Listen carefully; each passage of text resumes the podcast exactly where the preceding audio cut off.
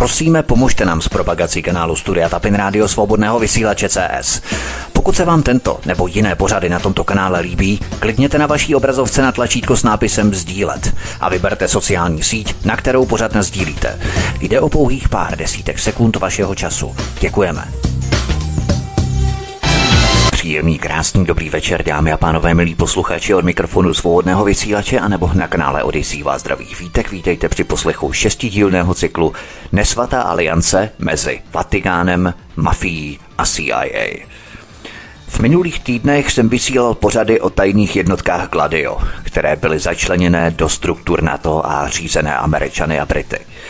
Jde o stále přísně tajné politicko-vojenské spojenectví, o kterém se vůbec na mainstreamu nehovoří a které není ani 30 let po odhalení vůbec zkoumané. Na projekčním plátně Gladia jsme také viděli v celé kráse, jak američané chránili a podporovali nacisty a fašisty hned po konci druhé světové války. Ať se jednalo o Německo, kde verbovali nacisty rovnou do CIA, tak v Itálii, kde je opět američané potichu začlenovali do státního mocenského aparátu. To tvoří kus historie, ze které povstala i moderní Ukrajina, protože zde jsou v mocenském aparátu rizí nacisté, které američané finančně i logisticky podporují už od druhé světové války. Je třeba všechny ty návaznosti posuzovat v historických souvislostech, nevytrhávat to fragmentovitě. Velkou roli ve výcviku jednotek Gladio hrálo Turecko. Tady se rekrutovala tajná armáda Gladio Stay Behind, zvaná kontragerila. Ale také šedí vlci. Turecko je tak specifické, že jsem se rozhodl mu vyčlenit samostatný pořad, než abych ho začlenoval přímo do cyklu o Gladio. Turecko totiž tvoří přechodový můstek a spojnici mezi tématem, kterému se budu věnovat v tomto šestidílném cyklu. Šedí vlci, začlenění do jednotek kontragerila a sponzorovaných americkou CIA a NATO, totiž měli prsty v pokusu o atentát na papeže Jana Pavla II. Jenomže když jsem začal zkoumat různé vazby, souvislosti a soustažnosti, zůstal jsem naprosto vytřeštěně zírat – na sklonku druhé světové války totiž CIA, sicilská a americká mafie a Vatikán uzavřeli tajné spojenectví. Tato spojení a tajné dohody mají přímou návaznost na tajné jednotky Gladio Stay Behind po Evropě, kde 14 západoevropských zemí čítali 9 až 15 tisíc vojenských agentů NATO. Všechno jsem probíral v mém cyklu Tajná síť Gladio a Turecko a šedí vlci. Počáteční financování těchto armád sítě Gladio pocházelo z prodeje velkých zásob morfia jednotek SS, které bylo propašované z Německa a Itálie. Další počáteční financování armád sítě Gladio pocházelo z falešných britských bankovek, které byly vyrobené v koncentračních táborech s ručními padělateli. Jak jsem ukázal v minulých pořadech, Operace Gladio brzy vedly ke svržení vlád, rozsáhlé genocidě, vzniku eskader smrti, finančním skandálu velkého rozsahu, vytvoření mučáhidů, mezinárodní drogové sítě a naposledy k nástupu Jorge Maria Bergolia. Jorge Mario Bergoglio byl jezuitským duchovním se silnými vazbami na operaci Condor, jakýsi výhonek Gladia v Argentíně, na post papeže Františka I. Operaci Condor, jakousi spolupráci mezi CIA a latinoamerickými tajnými službami, jsem rozsáhle také probídal v mém pořadu Chile 50 let od Pinocheta. Operaci Gladio, spojení na italskou a americkou mafii, Vatikán a CIA spojují tak ohromující souvislosti, že se tomu dnes každý radši vyhne – částečně z obav před určitými následky a částečně pro komplexnost a složitost tématiky. U těchto spojování totiž permanentně hrozí, že můžeme sklousnout za hranu logiky a rozvíjet nesmysly. Já jsem zvyklý pracovat s tvrdými daty a informacemi, tak, abych za tu dělící linii nesklouzával. Třeba, že určitou dávku intuice je třeba zapojit, jak říkají kriminalisté, vcítit se do myšlení vraha, abychom ho mohli dopadnout. Pojďme se tedy ponořit do fascinujícího světa, kdy Vatikánská banka poskytovala finanční dary Mussolinimu, kdy proběhla aféra Ambrosiano, nebo skandal kolem zednářské lože Propaganda Due, nebo kdy Vatikán pěstoval nadstandardní styky se zločineckou rodinou Gambino a dalšími. Když jsem schromažďoval materiály k tomuto pořadu, začal jsem s tím už zhruba minulý rok kolem února 2022. Průběžně jsem natáčel další moje pořady, ale mezi tím jsem dával dohromady tento obrovský projekt. Půjde o takový svorník, který protkne podle mě nejdůležitější světové dění, oproštěné od přefiltrované a přežvíkané historie. Ještě na začátku tohoto dílu vás chci navést na kanál Odyssey. Nejen proto, abyste se zaregistrovali na tuto platformu a stiskli tlačítko sledovat na tomto kanále, ale u každého dílu, stejně jako u všech mých pořadů, máte v popisu pořadu kapitoly. U každé kapitoly je uvedená časová značka, časové razítko. A na to, když kliknete, tak spustíte rovnou přímo konkrétní kapitolu, kterou jste si vybrali. Můžete se tak lehce pohybovat po různých částech, které si chcete třeba zopakovat. To jednak a jednak další věcí je, že jsem ke každému dílu umístil před samotné kapitoly do popisu pořadu pár nejdůležitějších jmen a jejich funkcí. To výrazně usnadní orientaci, když je budete mít stále před očima. Po každé se můžete mrknout, kdo je kdo. Do každého dílu vkládám jenom ty osoby, se kterými se setkáme pouze v konkrétním díle – tento způsob jsem zvolil proto, aby těch jmen jednak nebylo příliš mnoho a jednak, aby byla snažší orientace. Když si nebudete jistí o roli člověka, o kterém hovořím, podívejte se prostě a jednoduše na seznam v popise pořadu každé epizody. Původně jsem myslel, že tyto informace dám dohromady tak ve dvou, maximálně ve třech dílech. Ale když jsem pořád pátral, objem těch událostí se tak nafoukl, že to dalo dohromady tento počet dílů, šest dílů celkem. Ale nebojte se, nebude to rozhodně žádná nuda. Během mého povídání vás budu taky trochu bavit komickými historkami ze světa mafie, abychom to trochu okořenili a opepřili legračními příběhy ze světa mafie. Jistě bychom třeba nečekali, že největší mafián v Americe mohl mít ve fešáckém kriminále, ve fešáckém vězení svého krejčího a kuchaře. Pokud nevěříte, pohodlně se usaďte a poslouchejte dál. První kapitola Švýcarsko a šéf CIA Ellen Dallas. Při rozplétání a kompletaci materiálu musíme začít úplně od začátku, abychom pochopili základní chobotnici. Volně navazuji na mé dokumenty Utajení démoni nacismu a také Jak američané prali nacistické zlato. Vy, kteří mě posloucháte pravidelně, už víte, o kom je řeč. Ellen Dallas, šéf americké CIA. Pojďme si Elena Dallise krátce představit. Ellen Dallis, odchovanec východního establishmentu ve Spojených státech, pocházel z významné rodiny politických hodnostářů. John W. Foster, jeho dědeček z matčiny strany, působil jako ministr zahraničí za vlády Benjamina Harrisona. A Robert Lansing, jeho strýc z manželství, byl také ministrem zahraničí Woodrowa Wilsona. Ellen Dallis, absolvent Princetonu, vstoupil do diplomatických služeb v roce 1916 a působil ve Vídni a později v Bernu, ve Švýcarsku. V letech 1922 až 26 působil jako vedoucí blízkovýchodního oddělení amerického ministerstva zahraničí. Z této funkce odešel do právnické firmy Sullivan Cromwell na Wall Streetu, kde byl partnerem jeho bratr John Foster Dulles. Tato společnost Sullivan Cromwell zastupovala Rockefellerovo impérium a další mamutí trusty, korporace a kartely. Jejich společnost Sullivan Cromwell vydávala dluhopisy pro německého výrobce zbraní Krupových závodů. Sullivan Cromwell také spravovala finance německého chemického konglomerátu IG Farben, který vyráběl cyklon B do koncentračních táborů. Ellen Dallis byl také členem představenstva banky J. Harryho Schroedera s povočkami na Wall Streetu, v Londýně, Curychu a Hamburku a členem Bank of New York. Kromě své právnické praxe byl Ellen Dulles v roce 1927 zvolený prvním předsedou Rady pro zahraniční vztahy Council on Foreign Relations. Pokud náhodou někdo poslouchá poprvé a tuto radu nezná, tak vězte, že Rada pro zahraniční vztahy je klíčovým tělesem v globálním řízení. Tato Rada pro zahraniční vztahy združuje vysoce postavené vládní úředníky, politiky, bohaté průmyslníky a významné bankéře.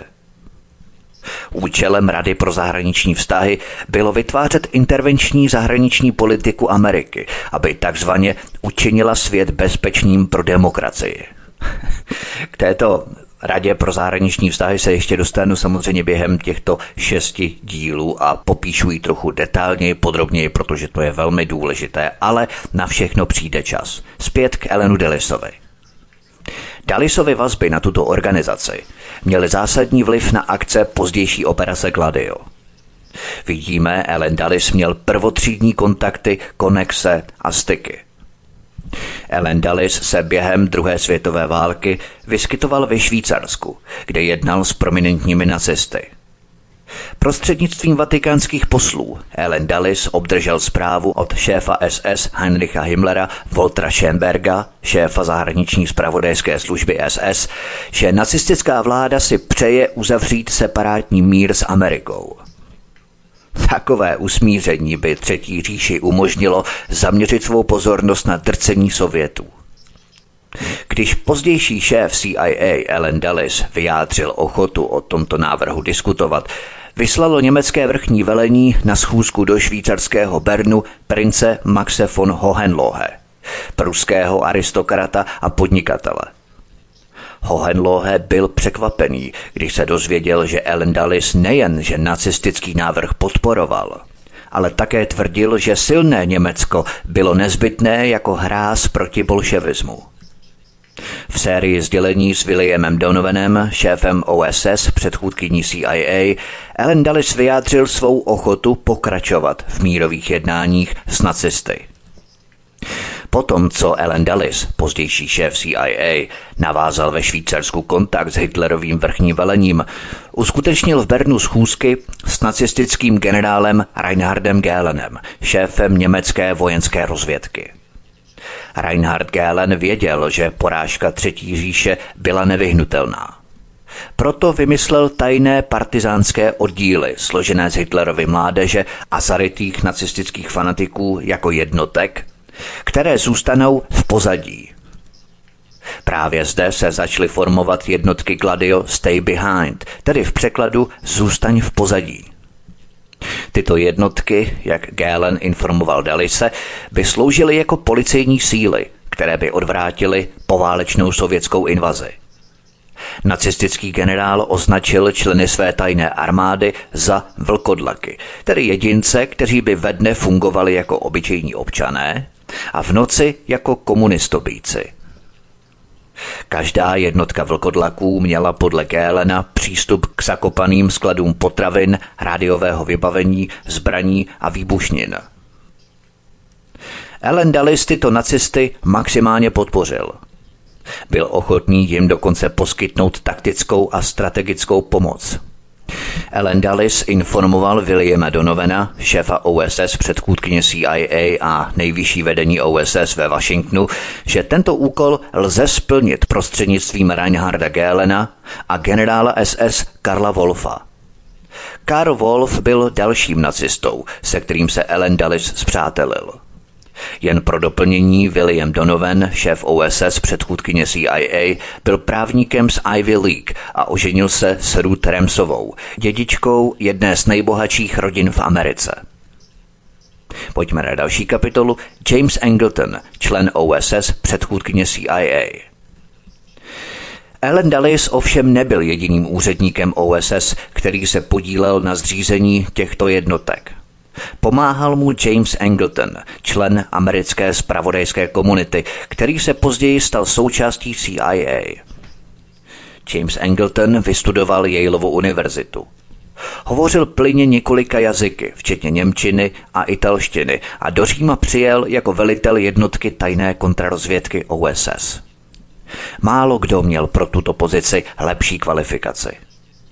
Na neštěstí byl James Angleton nejen geniálním, ale také nebezpečně paranoidním. Angletonův otec Huck také sloužil u OSS, předchůdkyně CIA. Před válkou byl Huck Angleton multimilionářem, prezidentem americké obchodní komory v Itálii a majitelem milánské pobočky National Cash Register Company. Huck Angleton, který byl otevřeně prohitlerovský a promusoliniovský, si po celé Itálii vytvořil rozsáhlé kontakty, které byly pro jeho syna Jamese velmi užitečné. Jedním z takových kontaktů byl princ Junio Valerio Borghese – Princ Borghese byl příslušníkem katolické černé šlechty, italské aristokracie, která zůstala věrná svatému stolci i po Garibaldiho vzestupu v 19. století. Pojďme na další kapitolu. Princ Junio Valerio Borghese. Princ Borghese byl vůdcem desáté lehké flotily italského námořního komanda – Potom, co Itálie 8. září 1943 podepsala příměří se spojenci, se Borghese a jeho komandos rozhodli bojovat za takzvanou Solo republiku, kterou nacisté zřídili v severní Itálii. Jeho jednotka dostala za úkol útočit na italské partizány, kteří se rozrostli po celé Itálii. Partizány sponzorovala italská komunistická strana – Díky těmto komandům prince Borgézeho se jich do konce války našly tisíce rozvěšených na pouličních lampách a stožárech s vlajkami. 13. dubna 1945 došlo k pozoruhodnému setkání jednoho Itala, jednoho německého nacisty a jednoho amerického agenta. Italem byl fašistický princ Borghese, Němcem byl nacista SS Karl Wolf a Američanem byl agent James Angleton. Setkali se ve vile u jezera Garda, kde diskutovali o možnosti prodloužení válečného úsilí po případné mírové smlouvě se Sověty. Diskutovali také o přesunutí Borgézeho komand pod tajné velení OSS, předchůdkyně CIA. Borgese byl těmto podmínkám velmi nakloněný, zejména proto, že by ho spolupráce zachránila před italskou popravčí četou. Když byl 15. května 1945 Borgese zatčený a obviněný z válečných zločinů, Engletonovi se podařilo zajistit jeho propuštění do vazby americké armády. Černý princ Borgese byl oblečený do americké uniformy a převezený z Milána do Říma – James Angleton potřeboval Borgézeho a 10 267 fašistů, kteří bojovali pod jeho velením, aby pomohli vytvořit záložní jednotky. To jsem řešil v prvním díle mé dvoudílné série Tajná síť Gladio. Posloucháte první epizodu z šestidílného cyklu Tajná aliance mezi Vatikánem, mafií a CIA. Od mikrofonu svobodného vysílače a nebo na kanále Odyssey vás zdraví vítek. Písnička je před námi a po ní budeme pokračovat dál. Hezký večer, pohodový poslech. Od mikrofonu svobodného vysílače a nebo na kanále Odyssey vás zdraví vítek. Posloucháte první epizodu z šestidílného cyklu Tajná aliance mezi Vatikánem, mafií a CIA. Pojďme na další kapitolu. Konference ve Fort Hunt. V únoru 1945 se představitelé Velké trojky, tedy američané, britové a sověti, sešli na Jaltě u Černého moře, aby překreslili mapu Evropy. Východní hranice Německa byla posunutá na západ k Odře Anise a Sovětům byly předané části východního Polska. To, co z Německa zbylo, mělo být rozdělené do čtyř okupačních zón, které měla spravovat Rada vojenských generálů, včetně francouzských. Jakmile zaschl inkoust na Jalské dohodě, Ellen Dulles převezl Reinharda Gélena a jeho nejvyšší představitele do Fort Hunt ve Virginii. Tady je William Donovan, šéf OSS předchůdkyně CIA a další američtí představitelé pozvali na večeři – na večeři bylo dosaženo dohody. Reinhard Gehlen se vrátí do Německa pod ochranou Ameriky a založí Gehlenovu organizaci, která bude plně financovaná ze zdrojů americké armády, respektive pravodajské jednotky G2. Hlavním účelem této organizace by bylo udržování stávajících armád Stay Behind a nábor nových partizánských vojáků z řad veteránů Třetí říše – Těmto vojákům se už neříkalo vlkodlaci. Byli známí jako Gladio. Operace, do které byli zapojení, měla být známá jako Gladio, podle krátkých mečů, které římští gladiátoři používali k zabíjení svých protivníků. Pojďme na další kapitolu. Formování stínové vlády a peníze. James Angleton a další představitelé OSS, předchůdkyně CIA, včetně Williama Donovana, si nějakou dobu pohrávali s myšlenkou učinit Borgézeho novým králem Itálie. Brzy však přišli k rozumu a uvědomili si, že Borgéze by byl užitečnější jako vůdce stínové vlády s tajnou armádou, která by mohla manipulovat italskými záležitostmi po celá nadcházející desetiletí. K vytvoření této vlády vydalo americké ministerstvo zahraničí mandát, podle kterého byly Engletonovi dané k dispozici operační zdroje italské policie, italské vojenské rozvědky a italské tajné služby. Pod vedením Borgézeho byly síly Gladio v Itálii rozdělené do 40 hlavních skupin. Deset se specializovalo na sabotáže, dalších šest na špionáž, propagandu a únikovou taktiku a 12 na partizánské aktivity. V Sardínii u západního pobřeží Itálie byl zřízený speciální výcvikový tábor pro členy pobytových jednotek. Tábor se díky úsilí nacistů Reinharda Gélena, Karla Wolfa a dalších brzy hemžil novými členy sítě Gladio z Německa, Francie a Rakouska. Kdo jste poslouchali můj cyklus Tajná síť Gladio, všechny tyto záležitosti už znáte, proto to beru skutečně hopem. Považuji však za velmi důležité si všechny tyto věci zopakovat, abychom v tom neměli zmatek. Stále ale existoval problém, který se zdál nepřekonatelný. Gladio byla tajná operace a nebyla proto zaštítěna ani zákonem amerického kongresu, ani mandátem Pentagonu. O její existenci vědělo jen velmi málo federálních úředníků. Původní finanční prostředky ve výši 200 milionů dolarů pocházely z Rockefellerovy a Melonovy nadace. Bylo ale třeba téměř přes noc vytvořit nový a stálý zdroj příjmů, jinak by přece svět nebyl pro demokracii bezpečný. Míněno čistě sarkasticky a cynicky. Pojďme na další kapitolu Paul Helivel, CIA, mafie a drogy. V tu dobu se začal formovat vztah mezi agenty CIA, gangstry a pašeráky drog. Tento spojovací vzorec se začal opakovat s železnou pravidelností. Od Laosu a Parmy až po Marseille a Panamu. Později Afghánistán a Latinská Amerika nebo Haiti. To jsem probídal v mém trojdílném pořadu Haiti Somálsko západu. Nyní si v krátkosti představme další osobu, která vstupuje do děje.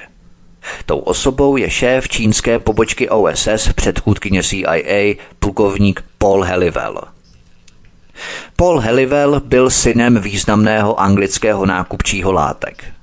Byl členem užšího kruhu OSS, který se stal známým jako Social Club.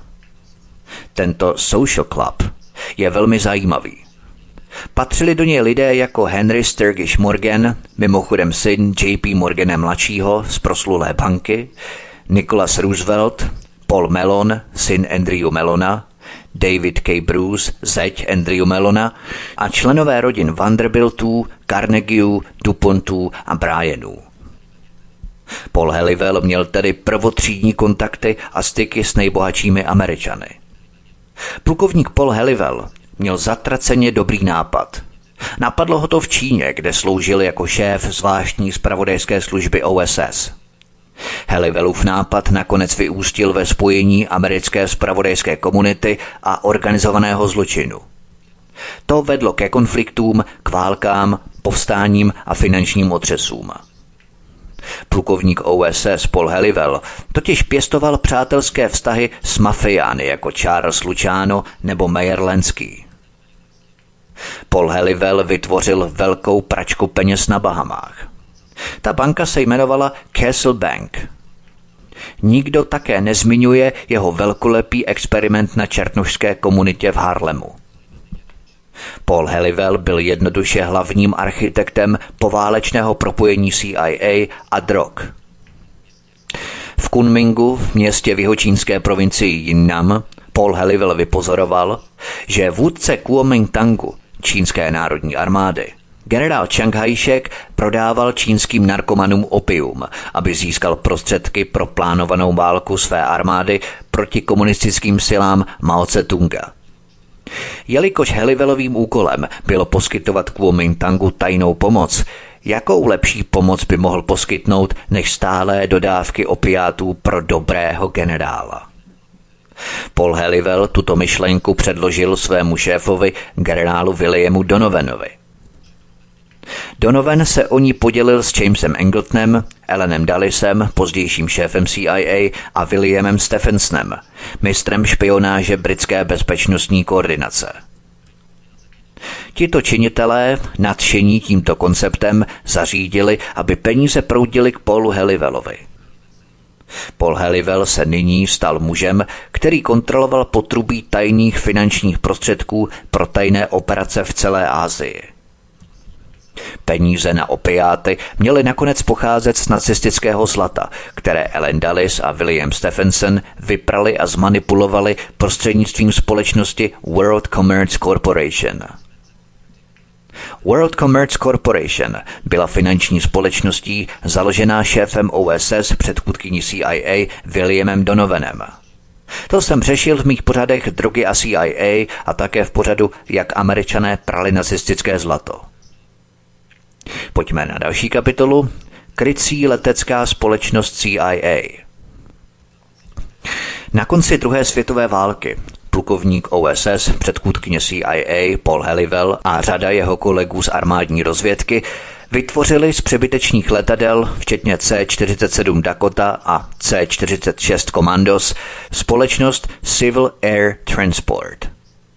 Tato flotila letadel společnosti Civil Air Transport přepravovala zbraně pro pohotovostní síly KNT v Barmě. Letadla pak byla naložená drogami pro zpáteční cestu do Číny.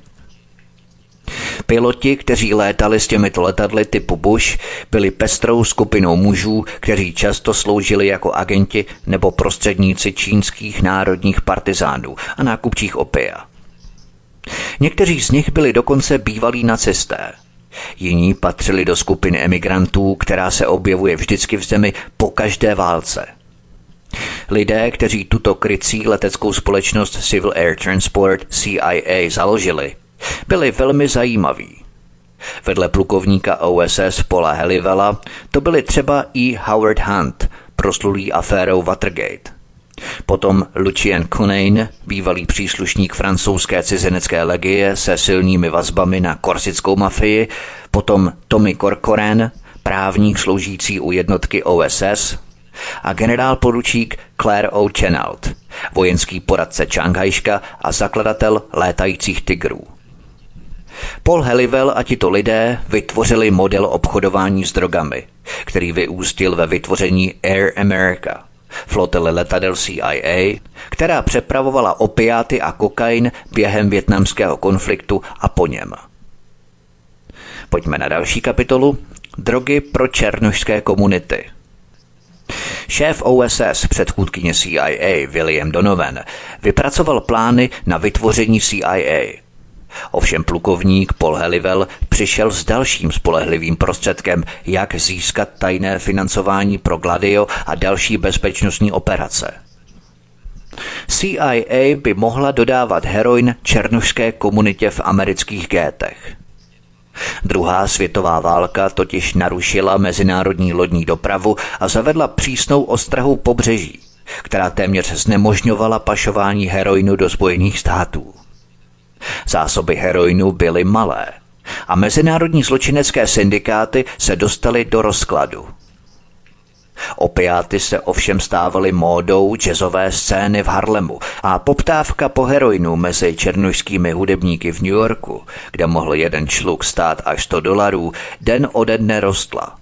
Plukovník Paul Helivel, který jednal s barmskými drogovými barony, si tuto skutečnost velmi dobře uvědomoval – Tato představa se nijak nevymykala protokolům OSS předchůdkyně CIA. Helivel a jeho kamarádi z armádní rozvědky v Číně se už čile podíleli na zajišťování dodávek opia generálu Čanghajškovi a barmským narkomanům. Šéf OSS William Donovan, její důstojník James Angleton a šéf CIA Ellen Dulles považovali Helivelův návrh za vyslyšenou modlitbu. Prodej špeku černošské jazzové subkultuře by americké rozvědce zajistil stálý přísun příjmů pro Gladio pro celou poválečnou éru. Trumanova vláda totiž nevyčlenila ve federálním rozpočtu žádné prostředky na tajné poválečné operace. Pojďme na další kapitolu. Charles Luciano a Mayer Lenský, CIA a sicilská mafie. Šéf OSS předchůdkyně CIA William Donovan se rozhodl, že realizace Helivelova drogového plánu mu umožní využít Charlesa Luciana a sicilskou mafii. Charles Luciano, narozený na Sicílii jako Salvatore Luciania, se stal předním americkým mafiánem. V roce 1931 vytvořil s Mayerem Lenským, svým dlouholetým přítelem a komplicem, takzvanou komisi – tato komise nakonec řídila organizovanou zločineckou činnost v Americe tím, že stanovovala územní hranice, řešila vnitřní spory a rozhodovala o vraždách ve vlastních řadách. Ve správní radě zasedalo 12 mafiánských bosů. V jejím čele stal Charles Luciano. Během prohybice získali Charles Luciano a Mayer Lenský kontrolu nad newyorskými doky a odbory dlouhých nákladních lodí aby mohli zásobovat Manhattan skotskou whisky, rumem z Karibiku a whisky z Kanady. Když v letech 1927 až 29 vypukla krvavá válka mezi rodinami Giuseppeho Masseria a Salvatora Marancana, Charles Luciano ji ukončil tím, že zařídil odstranění obou mafiánských šéfů. Pak stanovil zákon těm, kteří přežili. Vysvětlil jsem jim, že všechny ty válečné koniny skončily, vysvětloval Lučáno později. Řekl jsem jim, že podnikáme v oboru, který se musí neustále hýbat, aniž by každé dvě minuty docházelo k výbuchům. Že srážíme chlapy jenom proto, že pocházejí z jiné části Sicílie, že nám takové svinstvo dělá špatné jméno a že nemůžeme fungovat, dokud to nepřestane. Konec citace. Pojďme na další kapitolu. Heroin a děvky. Na konci prohybice Charles Luciano dovážel heroin od čínských válečníků ze Šanghaje a Tianjinu, který byl poté rafinovaný v laboratořích kontrolovaných korzickou mafií. Produkt, který se dostal do ulic a opiových doupad v Bostonu, New Yorku, Philadelphii, Los Angeles a San Francisco, měl méně než 3% čistotu, protože byl silně říznutý cukrem nebo chininem. Navíc překvapivé množství produktu neobsahovalo vůbec žádný heroin. Heroin tehdy ještě představoval nepatrnou část obchodů komise – před druhou světovou válkou bylo v Americe méně než 20 tisíc závislých na heroinu a na celém světě se ho ročně vyrobilo méně než tisíc kilogramů. Užívání drogy v Americe zůstávalo do značné míry omezené na azijské přestěhovalce a černošské hudebníky. A většina těch takzvaně nejzasvěcenějších mafiánů se vyhýbala prodeji drog jako nemorální a nemužné činnosti. Například mafián Joe Bonano ve svých pamětech napsal, cituji, Moje tradice staví narkotika mimo zákon. Čestní muži s narkotiky neobchodují. Konec citace. Ovšem Charles Luciano pil z tohoto kodexu cti výjimkou. Založil obchod s heroinem s tureckými a čínskými obchodníky s opiem a značné množství dobrého zboží si schovával pro ženy, které pracovaly v jeho nevěstincích. Drogy sloužily k posílení jejich závislosti na jeho velkorysosti a dobré vůli. Kombinace organizované prostituce a drogové závislosti se skutečně stala jednou z Lučánových obchodních značek. Do roku 1936 ovládal dvě stovky newyorských nevěstinců, ve kterých zaměstnával 12 prostitutek. Tyto podniky mu zajišťovaly roční příjem v odhadované výši 10 milionů dolarů. 2. února 1936 zahájil americký státní zástupce Thomas E. Devy razii v nevěstincích na Manhattanu a v Brooklynu. Při této razii bylo zatčeno 10 pasáků a 100 prostitutek. Několik prostitutek, které nebyly schopné sehnat hotovost na vysoké kauce ve výši 10 tisíc dolarů, které jim uložil předseda soudu, se s Devim dohodlo na svém propuštění tím, že Charlesa Lučána označili za vůdce své skupiny. 7. června byl Charles Luciano usvědčený z 62 případů nucené prostituce a odsouzený ke 30 až 50 letům natvrdo v Clintonově nápravném zařízení ve státě New York. Dokonce i ve věznici tak přísné, že se jí říkalo Malá Sibiř, se Lučánovi podařilo podplatit vězeňské úředníky dostatečnou hotovostí, aby získal nejen soukromou celu na nejlepším bloku, ale také osobního komorníka, který mu žehlil kalhoty a hedvábné košile, a také zkušeného kuchaře, který mu připravoval jídlo – Ředitel věznice mu také povolil přijímat stálé náštěvy, včetně Vita Genovézeho, jeho podřízeného a Mejera Lenskýho, jeho dlouholetého parťáka ve zločinu. Posloucháte první epizodu z šestidílného cyklu Tajná aliance mezi Vatikánem, mafií a CIA. Od mikrofonu svobodného vysílače a nebo na kanále Odyssey vás zdraví vítek. Písnička je před námi a po ní budeme pokračovat dál. Hezký večer, pohodový poslech. Od mikrofonu svobodného vysílače a nebo na kanále Odyssey vás zdraví vítek. Posloucháte první epizodu z šestidílného cyklu Tajná aliance mezi Vatikánem, mafií a CIA. Pojďme na další kapitolu. Jak dostat Lučána z basy? V červnu 1942 vymysleli Frank Costello, Albert Anastasio a Tony Anastasio, tři Lučánovi nejbližší zločinci, plán, jak dostat svého kumpána z vězení. Rozhodli se zinscenovat incident, který by si vyžádal Lučánovo propuštění z Malé Sibiře. Jak Lučáno později řekl svým životopiscům – Frank Costello se se mnou okamžitě spojil. Albert ten nápad vymyslel se svým bratrem tvrdákem Tonym. Albert říkal, že chlapi z námořní rozvědky byli všude, v docích a mluvili s nimi o bezpečnosti. Byli k smrti vyděšení tím, že všechny věci podél Hudsonu, doky, lodě a ostatní jsou ve velkém nebezpečí. Musel to být člověk jako Albert, aby vymyslel něco opravdu šíleného. Jeho nápad byl dát námořnictvu opravdu velkou sabotáž. Něco tak velkého, aby to vyděsilo celé post námořnictvo. Konec citace. SS Normandie, francouzská luxusní loď, byla přestavěná na transportní loď pro spojenecké síly – když byla zapálená u Mola 88 v New Yorkském přístavu, z incidentu byli obvinění nacističtí špioni. Úřad námořní rozvědky požádal o pomoc představitele odborů na nábřeží, včetně Joea Lenciho a Tonyho Anastázia, aby zabránil dalším sabotážím.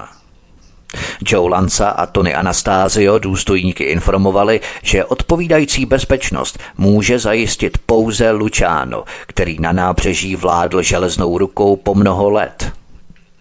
Velitel, poručík Charles Radcliffe Heffenden, naštívil Luciana ve věznici – Nabídl mu příslip milosti a deportace na rodnou Sicílii výměnou za jeho pomoc při zabezpečení přístavu a zabránění stávkám manhattanských dělníků.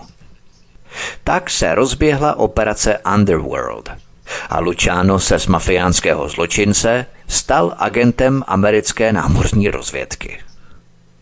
Pojďme na další kapitolu. Operace Husky. US Army Welcome in Sicilia – 15. dubna 1943 byla OSS předchůdkyně CIA pověřená realizací plánu spojenecké invaze na Sicílii. Plánovači pro náčelníky amerických štábů vypracovali zprávu nazvanou Zvláštní vojenský plán pro psychologickou válku na Sicílii která doporučovala navázat kontakt a spojení s vůdci separatistických skupin, nespokojenými dělníky a tajnými radikálními skupinami, například mafií, a poskytnout jim veškerou možnou pomoc. Zprávu schválil sbor náčelníků štábu ve Washingtonu a příkaz k navázání spojení s mafií byl odeslaný šéfu OSS Williamu Donovanovi. Earl Brennan, ředitel OSS v Itálii, se obrátil na monsignora Giovanniho Montiniho, vatikánského státního podsekretáře, který se měl stát papežem Pavlem VI. s žádostí o pomoc při vyhledávání odpůrců fašistického režimu na Sicílii. Budoucí papež Montini Pavel VI. Earl Brennanovi navrhl, aby se obrátil na Calogera Viciniho. Calogero Vicini byl šéfem všech mafiánských skupin v Itálii. Pocházel ze zločinecké rodiny Vicini Agostino. Mussolini ho uvěznil za podporu křesťanských demokratů a odpor k fašismu. Earl Brennan tuto informaci předal svému šéfovi Williamu Donovanovi, který věděl, že nikdo z OSS nemá bližší vazby na klan Vicini než Charles Luciano. Charles Luciano se narodil necelých 15 kilometrů od města Villalba, kde jeho mafiánští příbuzní stále pracovali pro Dona Kala. Na žádost Williama Donovana se v Lučánově cele znovu objevil velitel americké námořní rozvědky Charles Radcliffe Heffenden s žádostí o pomoc. Charles Luciano mu vyhověl tím, že sepsal komuniké, které pak bylo schozené z letadla poblíž statku Donakala. O dva dny později se do města Vilalba zřítily americké tanky. Don Calo a jeho muži nasedli do těchto amerických tanků a následujících šest dní vedli mafiáni americkou divizi západních Sicilií a organizovali podporu postupujících amerických jednotek mezi místním obyvatelstvem. Jednoduše mafie vedla americké tanky a kompletní americkou armádu. Díky úspěchu této operace Husky, což byl krycí název pro spojeneckou invazi na Sicílii, byl Don Calo jmenovaný starostou města Villalba. Jakmile se ujal veřejné funkce, zavraždil Don Calo místního policejního náčelníka, který se mu zdal příliš zvědavý. Další mafiáni na naléhání OSS převzali pozice politické moci. Giuseppe Genco Russo, druhý muž Dona Kala, se stal starostou Musomely – zatímco další členové zločinecké rodiny Vicíny a Gostino se stali hlavními řídícími úředníky dalších měst a vesnic na západní Sicílii. Tato jmenování mafiánů Američany byla pochopitelná. Šéf OSS William Donovan chtěl mít ve vedení antifašisty. A mafiáni byli zcela jistě antifašisté, protože mnozí z nich strávili válečná léta v Mussoliniho vězeních. Američané tak nejenže oživili a vzkřísili mafii na Sicílii, ale podporovali ji a nominovali členy mafie do vedoucích politických pozic. Ostatně mohu citovat například Michele Pantaleone, který pozoroval oživení mafie ve své rodné vesnici Villalba, píše, cituji. V roce 1952 se mafiáni stali členy mafie – Okupace spojenců a následná pomalá obnova demokracie obnovili mafii s její plnou mocí. Znovu ji postavili na cestu k tomu, aby se stala politickou silou. Vrátili mafii zbraně, které jí fašismus sebral.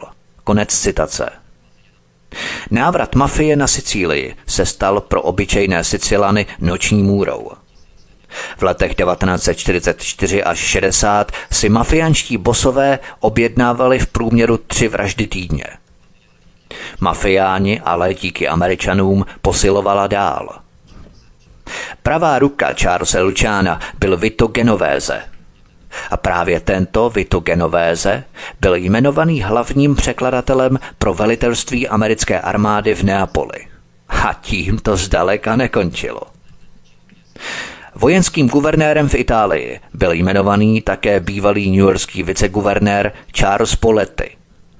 Toho zase Charles Luciano označil za jednoho z našich dobrých přátel.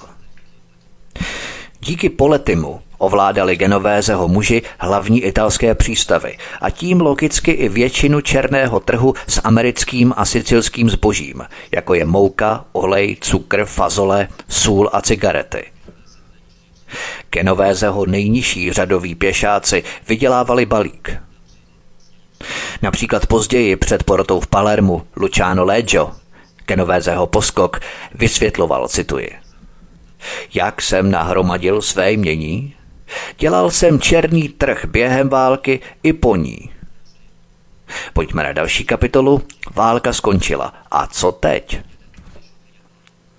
Když mafie ovládla italské přístavy, nastal čas pro realizaci plánu plukovníka Paula Helivela na financování CIA. Plánu, který se opíral o Lučánovu síť distribuce narkotik v ulicích amerických měst.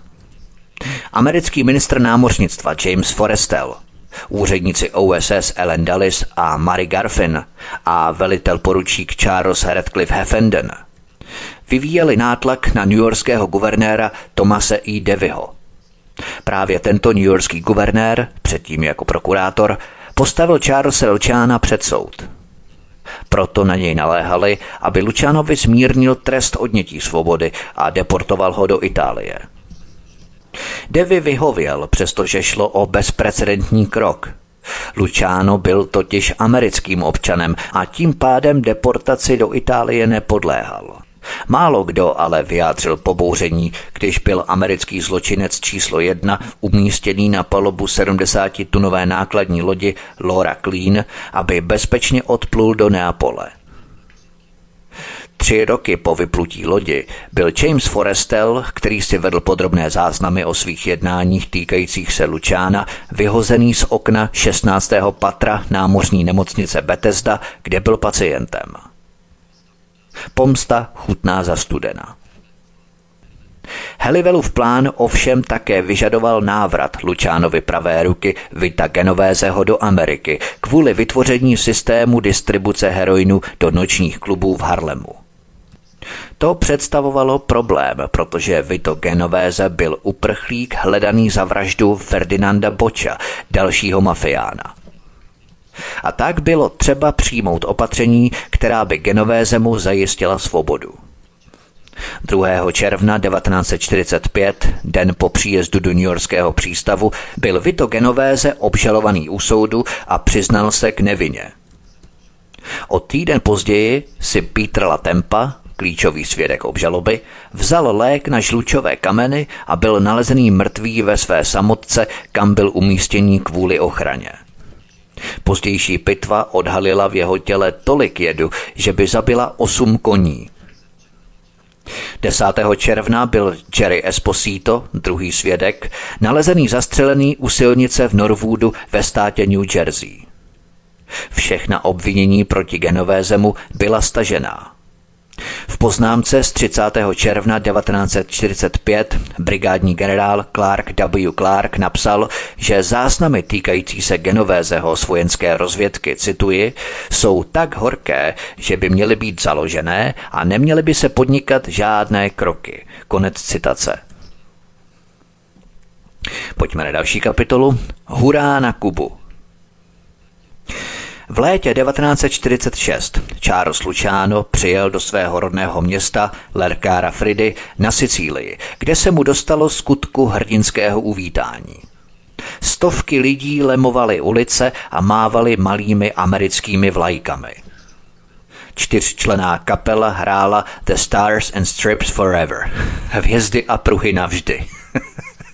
zatímco starosta, zahalený do červené šerpy, vyprovázel amerického mafiána z policejního auta. Charles Luciano ve své autobiografii později přemítal, cituji. Polovina lidí, které jsem na Sicílii potkal, byla v mafii. A tou polovinou lidí myslím polovinu policistů, protože na Sicílii to chodí takhle. Nejdřív mafie, pak vlastní rodina, pak firma, pak zase mafie. Konec citace. V říjnu odcestoval Charles Luciano na žádost amerických spravodajských agentů na Kubu. Tady se setkal s Frankem Kostelou, jeho pravou rukou Vitem Genovézem, Albertem Anastáziou a Mayerem Lenským, aby s nimi projednal Helivelův plán na distribuci drog do amerických měst s černožskými komunitami. Přítomní byli také Mike Miranda, Joseph Malioccio, Joe Edonis, Tony Lucchese, Joe Profáci, Willy Moretti, bratři Fišetiové, což byli dědicové Al Caponeho, a Santo Traficante. Všichni významní členové americké mafie. Konference se konala v hotelu Nacional, kde Frank Sinatra na počest Lučána debutoval jako zpěvák v Havaně.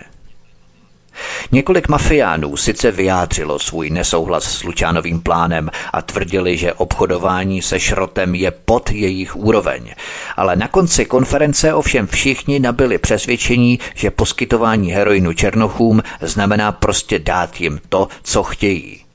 Koho zajímá, co se stane s negry? Pojďme na další kapitolu. CIA na scéně. 20.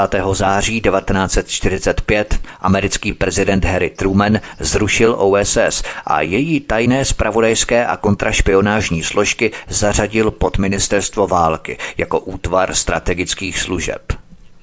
Během několika měsíců se tento útvar přeměnil na Národní spravodajský úřad a ústřední spravodajskou skupinu Center Intelligence Group. Další předchůdkyni CIA. Samotná CIA byla vytvořená v roce 1947 na základě zákona o národní bezpečnosti. CIA byla vyňatá z povinnosti zveřejnit svou organizaci, funkce, úředníky, tituly, platy nebo počty zaměstnaných pracovníků. Dokonce i její získávání a rozdělování finančních prostředků bylo skryté před kontrolou amerického kongresu a soudu. Jak vysvětlil Tom Braden, vysoký operační úředník CIA na počátku 50. let, cituji. Protože CIA byla nezodpovědná, mohla si najímat, kolik lidí chtěla. Agentura se nikdy nemusela zodpovídat za peníze, které utratila s výjimkou prezidenta, pokud chtěl vědět, kolik peněz utratila, jinak byly prostředky nejen nezodpovědné, ale také neúčtované, takže neexistovaly žádné prostředky, jak je kontrolovat. Mohla si najímat armády, mohla si kupovat banky. Konec citace. Americký prezident Harry Truman pověřil Ellen Dallise dohledem nad organizací CIA. V souladu s protokolem OSS rekrutoval Ellen Dulles téměř výhradně elitu národa. Milionáře, bankéře a právníky z Wall Streetu, členy celostátních spravodajských médií a vědce z Ivy League. Mezi nově naverbovanými byli Desmond Fitzgerald, Tracy Pears a Tom Corcoran, tři právníci vystudovaní na Harvardu. Dále Richard Beisel, profesor ekonomie z Yaleovy univerzity, nebo William F. Buckley mladší, další absolvent Yaleovy univerzity a syn významného ropného magnáta. Dále třeba Philip Graham, absolvent Harvardu a budoucí majitel deníku Washington Post. William Colby, absolvent Princetonu a Kolumbijské právnické fakulty. A Richard Mellons Cave, hlavní dědic Melonova bankovního, ropného a hliníkového jmění.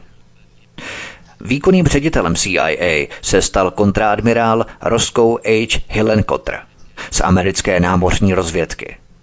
Šéfem tajných operací byl jmenovaný bývalý pracovník OSS a právník z Wall Streetu Frank Weisner. První starostí nově vytvořené ústřední spravodajské služby CIA bylo financování protože ve federálním rozpočtu na ní nebyly vytvořené a vyčleněné žádné prostředky. To mělo být vyřešené realizací geniálního nápadu plukovníka Paula Helivela.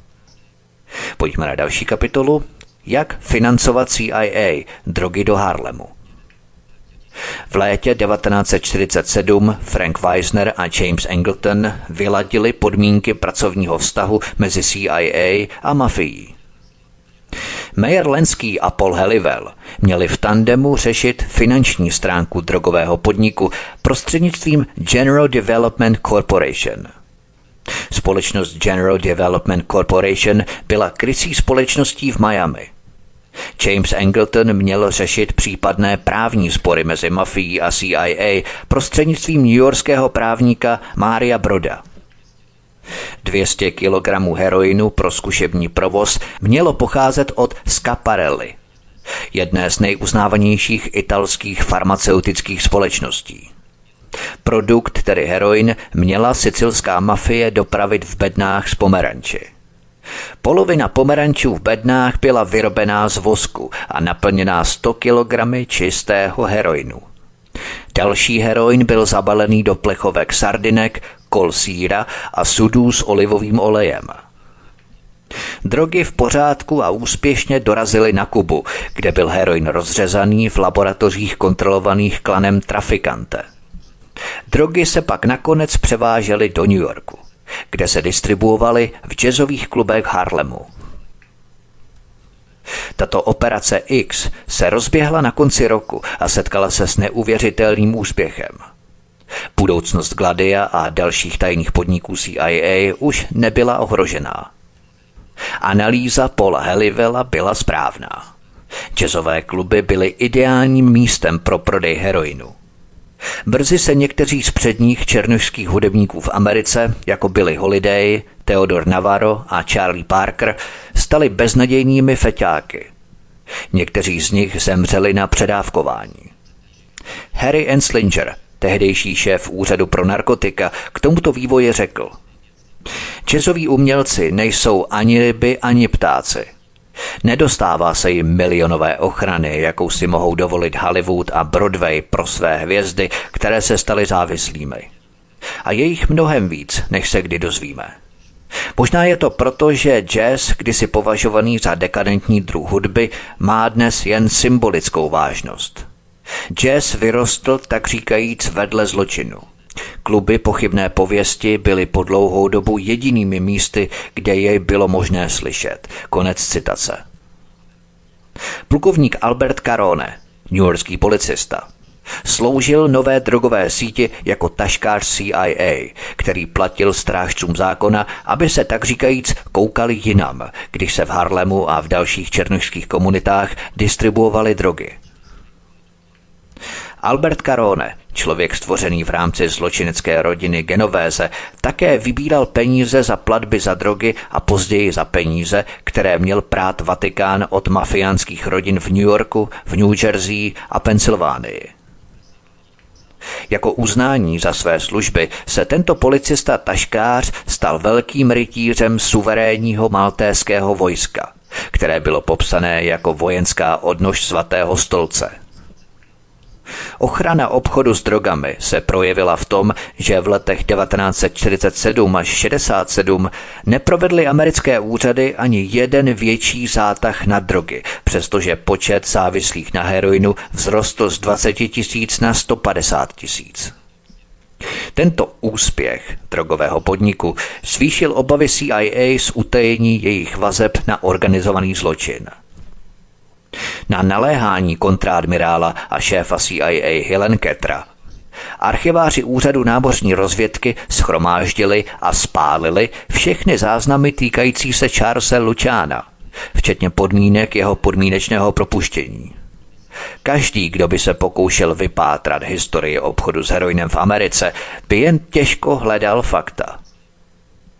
Posloucháte první epizodu z šestidílného cyklu Tajná aliance mezi Vatikánem, mafií a CIA. Od mikrofonu svobodného vysílače a nebo na kanále Odyssey vás zdraví vítek.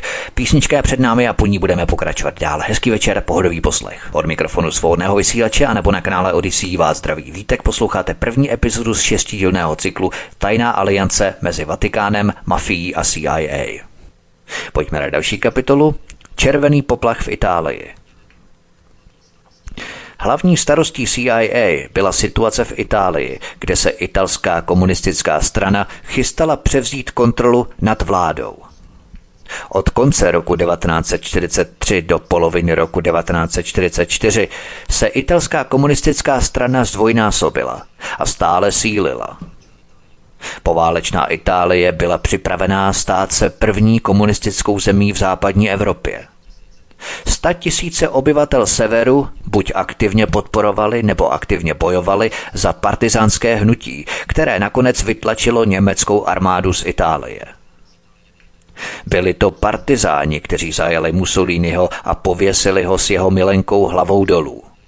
Byli to partizáni, kteří po skončení války pokračovali v atentátech na fašisty. A byli to také partizáni, kteří tvořili komunistickou stranu – v roce 1946 se rozdělení v zemi vyhrotilo. Lidé na severu chtěli komunistickou republiku a lidé na jihu chtěli katolickou monarchii. Na Sicílii byl vzestup komunistů ještě znepokojivější. Girolamo Likauzi, přední komunista na ostrově, vyburcoval masy svými požadavky na přerozdělení feudálních pozemků. V roce 1947 podpora levice, která na Sicílii nikdy předtím nebyla silná, z ničeho nic prudce vzrostla. Celou Itálii ohromily provinční volby, ve kterých drtivě zvítězili komunisté. Vzhledem k tomu, že na rok 1948, tedy o rok později, byly v Itálii naplánované celostátní volby, čelili američtí představitelé strašidlu, že se k moci dostane koalice pod vedením komunistů. Nebudu se tím zabývat podrobně, protože jsem to právě řešil v mém dokumentu Tajná síť Gladio. Šlo o první číslovaný dokument přísně tajné zprávy NSC 1 lomeno 1 ze 14. listopadu 1947. Přesně ten dokument jsem probíral v prvním díle tajné sítě Gladio. Právě v té době byl vytvořený prostulý úřad pro koordinaci politiky Office of Policy Coordination pod CIA. Také jsem ho probídal v mém dokumentu o Gladiu anebo v dokumentu Drogy a CIA. Tento úřad byl oprávněný zapojit se do polovojenských operací, stejně jako do politické i ekonomické války. Oprávnění k takovýmto tajným akcím bylo podle ředitele pobočky CIA Franka Weissnera obsažené v souhrné doložce k zákonu o národní bezpečnosti z roku 1947. Tato souhrná doložka CIA udělovala právo zapojit se do funkcí souvisejících se spravodajskými informacemi ovlivňujícími národní bezpečnost. Američané jako první zaměřili své úsilí do Itálie. Podle CIA mohli vítězství komunistů odvrátit jedině Charles Luciano a Don Calla. CIA měla teď díky distribuci drog po celé Americe do černožských komunit peníze, jak toto úsilí mafie zaplatit. Peníze samozřejmě nemohly být vyplacené přímo Lučánovi a klanu Donakala. Musely být nasměrované přes finanční firmu, která by nepodléhala kontrole agentů amerického ministerstva financí, italských bankovních kontrolorů ani mezinárodních daňových kontrolorů. Takovou imunitu měla pouze jedna instituce, která se nacházela v srdci Vatikánu. Pojďme na další kapitolu. Vatikánská banka. Vatikánská banka je soukromou finanční institucí sídlící uvnitř Vatikánu. Byla založena v červnu 1942 papežem Piem XII. a Bernardínem Nogarem. Banka sídlí v baště Mikuláše v kruhové věži, která byla postavená v roce 1452, aby odvrátila hrozbu saracenské invaze. Jejím úkolem je chránit a spravovat majetek určený pro náboženská díla nebo charitu. Podle italského právníka Settinio Caridiho tato vatikánská banka přijímá vklady pouze od nejvyšších církevních představitelů a subjektů. Řídí ji prezident, ale dohlíží na ní pět kardinálů, kteří jsou přímo podřízení Vatikánu a vatikánskému státnímu sekretáři. Protože se o každodenních operacích a transakcích banky ví jenom velmi málo, bývá často označovaná za nejtajnější banku na světě. Vatikánská banka zůstává suverénní finanční agenturou v rámci suverénního státu. Je samostatným subjektem bez korporátních nebo církevních vazeb na jakoukoliv jinou agenturu svatého stolce. Jako takovou ji nelze nutit k nápravě křivt ani těch nejzávažnějších porušeních mezinárodního práva. Nelze ji ani přinutit, aby vydala zdroje jakéhokoliv kladu. Vatikánská banka spadá pod přímou jurisdikci papeže. Patří papežovi a papež ji kontroluje. Vstup do Vatikánské banky střeží švýcarská stráž a hermeticky uzavřené bronzové dveře se otevírají pouze vybraným členům římské kurie, řídícímu orgánu celé římskokatolické církve. Bernardino Nogara, který se stal prvním prezidentem Vatikánské banky, zahájil proces pravidelného ničení všech záznamů o transakcích banky, včetně vkladů a investic, aby její operace zůstaly volné a prosté veřejné i soukromé kontroly. Každý, kdo hledá informace o obchodech banky, dokonce i o její podnikové organizaci, objeví ve vatikánských archivech jen o málo víc než prázdné složky – Stopy papíru se pohybují mezi třemi samostatnými a odlišnými představenstvy. Jedno představenstvo tvoří vysoce postavení kardinálové, druhé mezinárodní bankéři a třetí vatikánští finanční úředníci. Ani tyto záznamy však nelze předvolat k nahlédnutí. Zůstávají důvěrnými dokumenty svrchovaného státu, do kterých lze nahlížet pouze na základě zvláštního povolení papeže. Svatý stolec samozřejmě každoročně povinně zveřejňuje finanční zprávy. Tyto zprávy, zobrazující zisky a ztráty, se zdají být vyčerpávající. Obsahují pečlivé záznamy o příjmech a výdajích každé agentury v rámci svatého stolce, ovšem s výjimkou Vatikánské banky. Jméno této agentury se v žádné bilanci neobjevuje – ze všech zveřejněných zpráv vyplývá, že tento církevní subjekt neexistuje. Vyšetřovatelé sledující papírovou stopu se nevyhnutelně dostávají do slepé uličky. Všechny interní dokumenty a externí zprávy obsahují prohlášení, která Vatikánskou banku výjímají z jakéhokoliv nařízení nebo normy protokolu. Vzhledem k jeho tajnému fungování Mohou být do Vatikánské banky průběžně ukládané miliony a bez možnosti odhalení směrované na účty švýcarských bank. Pro CIA a sicilskou mafii to bylo ideální místo k praní špinavých zisků z obchodů s narkotiky.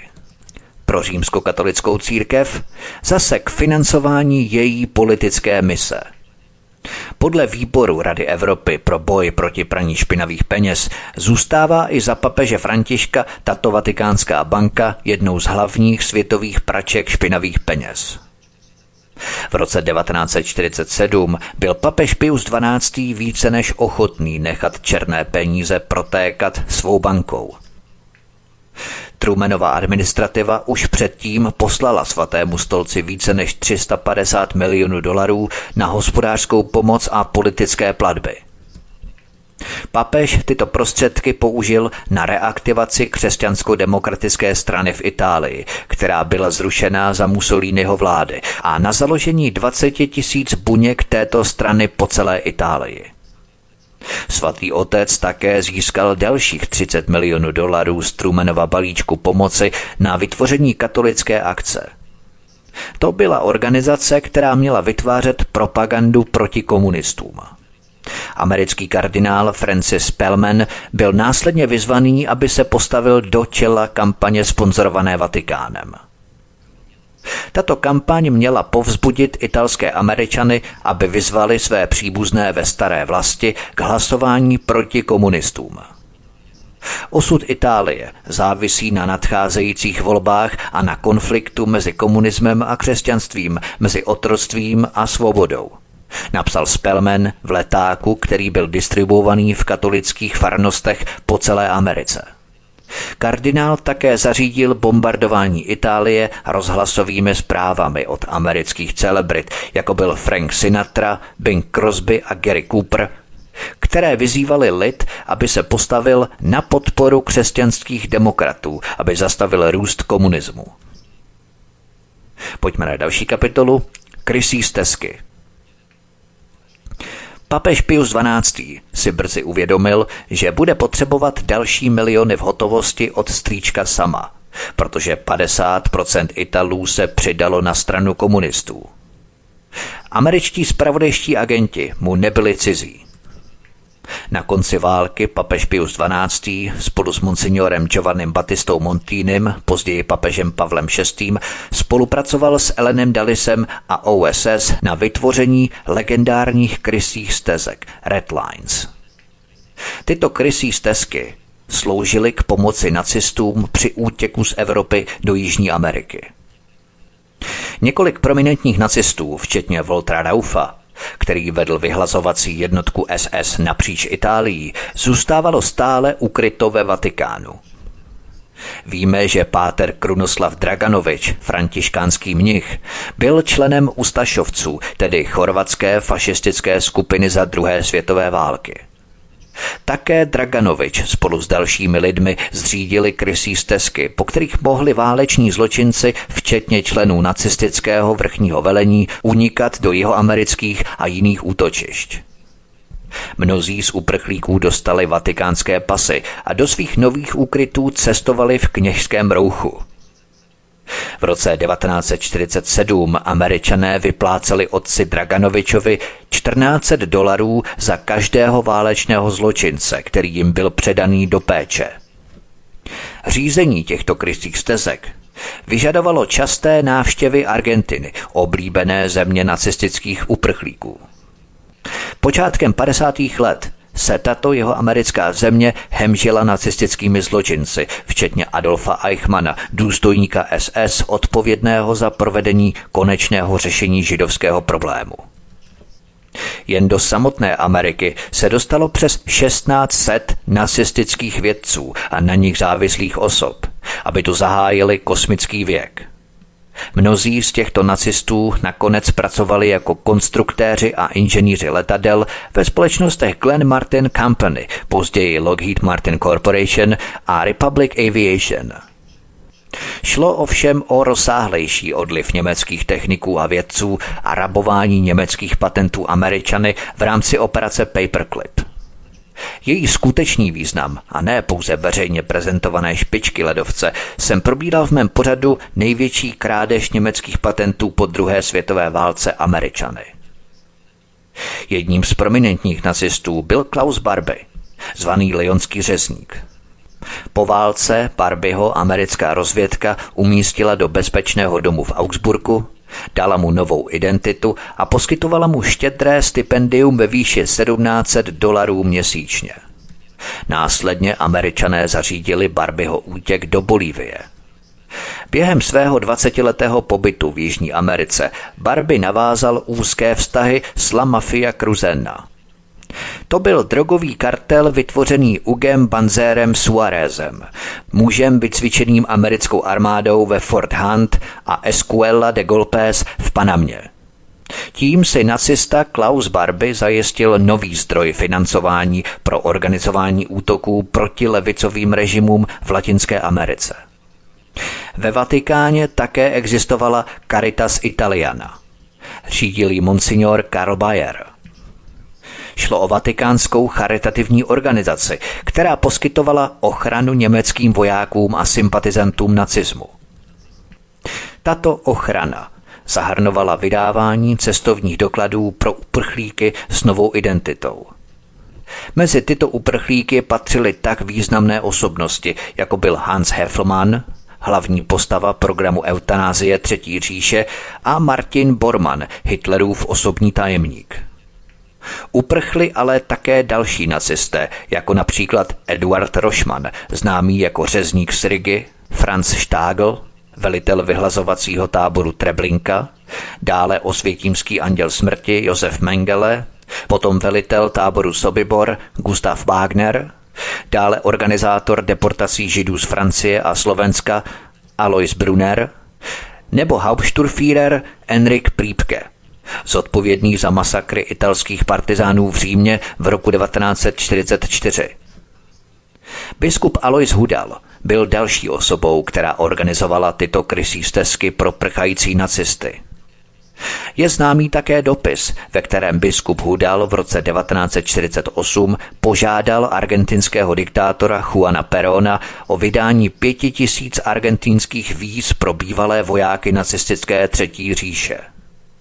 Hudal také ve svých zápiscích potvrdil, že podle něj byla pomoc nacistickým válečným zločincům podporou spravedlivé věci v boji proti bolševismu, která by se měla očekávat od každého pravého křesťana.